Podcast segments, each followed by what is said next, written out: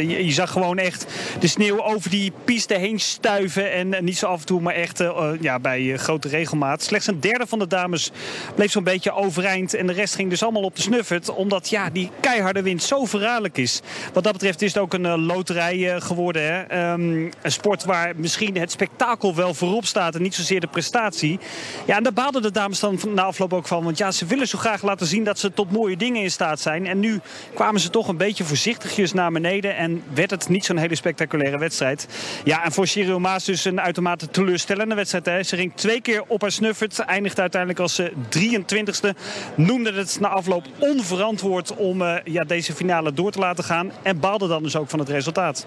Nee, ik ben blij met mezelf. Ik heb gedaan wat ik kon eigenlijk met de omstandigheden die er zijn. Het is gewoon uh, ja, te moeilijk te rijden met dit soort wind. En dat kun je gewoon aan iedereen zien. En het hele damesniveau wordt gewoon naar beneden gehaald. Dat is gewoon zonde. Uh, terwijl ze ja, zo goed aan het rijden zijn, iedereen nu. En, ja, ik ben gewoon blij dat ik hier eigenlijk heel uit sta. Want ja, de training had ik al niet veel gesprongen. Omdat het gewoon onverantwoordelijk is dat je niet weet waar je terecht gaat komen. Ja, we kennen ook de beelden van Nick van der Velde. Misschien vanwege andere... Dat was misschien anders, maar toch, je houdt je hart vast. Nee, hetzelfde. Hij had in één keer veel meer wind als, als normaal gesproken. En ja, dan is het gewoon moeilijk om alles nog in controle te houden tijdens je truc. Uh, en als we naar het verschil tussen die eerste en tweede run kijken, hoe, uh, hoe kijken jullie zelf naar? Nou, de eerste run had ik te weinig snelheid. En de tweede run dacht ik van nou oké, okay, dan moet ik gewoon gas erop. En de uh, tweede run te veel snelheid. Ja, en dat is gewoon zo moeilijk inschatten als je zoveel wind hebt.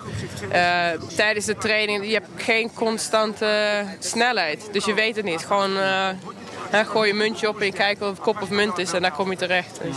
Was het onverantwoord om naar beneden te gaan?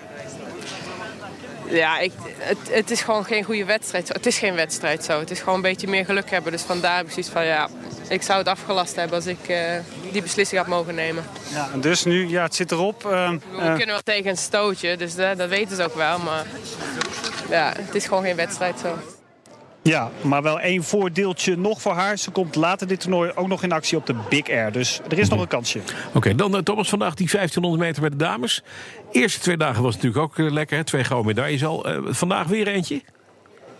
Ja, laten we toch uh, proberen realistisch te blijven. Om half twee is die 1500 meter Nederlandse tijd uh, uiteraard met drie toppers. Want ja, Wust is natuurlijk gewoon een echte topper met negen Olympische medailles al op zak. Komt nummer 10 erbij. Leenstra had een ontzettend goed voorseizoen. Maar heeft ze dat nu ook mee kunnen nemen hier naar Zuid-Korea? Lotte van Beek, heel veel pech gehad. Maar wel de nummer drie in Sochi. Ja, het zijn gewoon alle drie dames die kans maken op goud. Maar ook zomaar buiten het podium kunnen vallen. Want dit is nou een van de weinige onderdelen waar internationaal best veel concurrentie is. Bijvoorbeeld van Takachi, een goede Japanse. Van Bergsma, de vrouw van Jorrit Bergsma. Kortom, er zijn grote kansen, maar het kan ook zomaar misgaan.